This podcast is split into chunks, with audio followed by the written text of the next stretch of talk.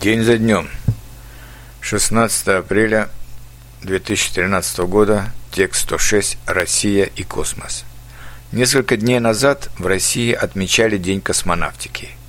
Это теперь даже не национальный, а международный праздник, который напоминает нам, что 12 апреля 1961 года первый человек отправился на космическом корабле вокруг Земли и обогнул ее за 108 минут – Этим человеком был советский русский космонавт Юрий Гагарин.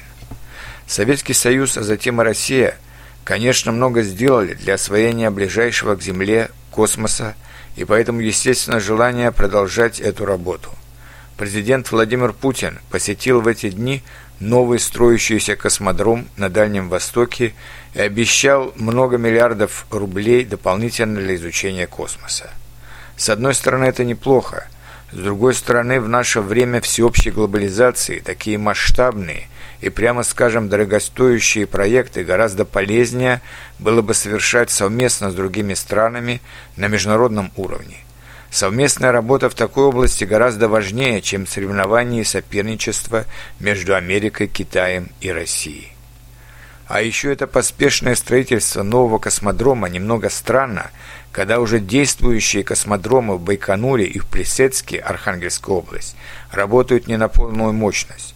Да, Байконур находится сейчас на территории суверенного Казахстана, но я думаю, что гораздо практичнее и дешевле было бы обговорить все проблемы с Казахстаном, чем строить новый космодром. Так же, как, наверное, было бы гораздо практичнее и дешевле договориться с Украиной о модернизации газопроводов, проходящим через ее территорию, чем строить северный, а теперь еще и более дорогостоящие южные потоки по дну Балтийского и Черного морей для экспорта газа в Европу, наказывая не то непослушную Украину, не то самих себя этими чрезмерными расходами. Но современная Россия, к сожалению, часто не умеет и не любит договариваться с партнерами, выбирая всегда самое непрактичное и самое дорогостоящее решение, может быть для того, чтобы был лишний повод украсть из бюджета побольше денег на такое масштабное строительство. Я не знаю, как в правительстве, но, по крайней мере, среди простого населения в России – растет все более скептическое отношение к таким пафосным мероприятиям, как предстоящая Олимпиада в Сочи в 2014 году, как проведение мирового чемпионата по футболу в России в 2018 году, как прошлогодняя сессия АТЭК во Владивостоке.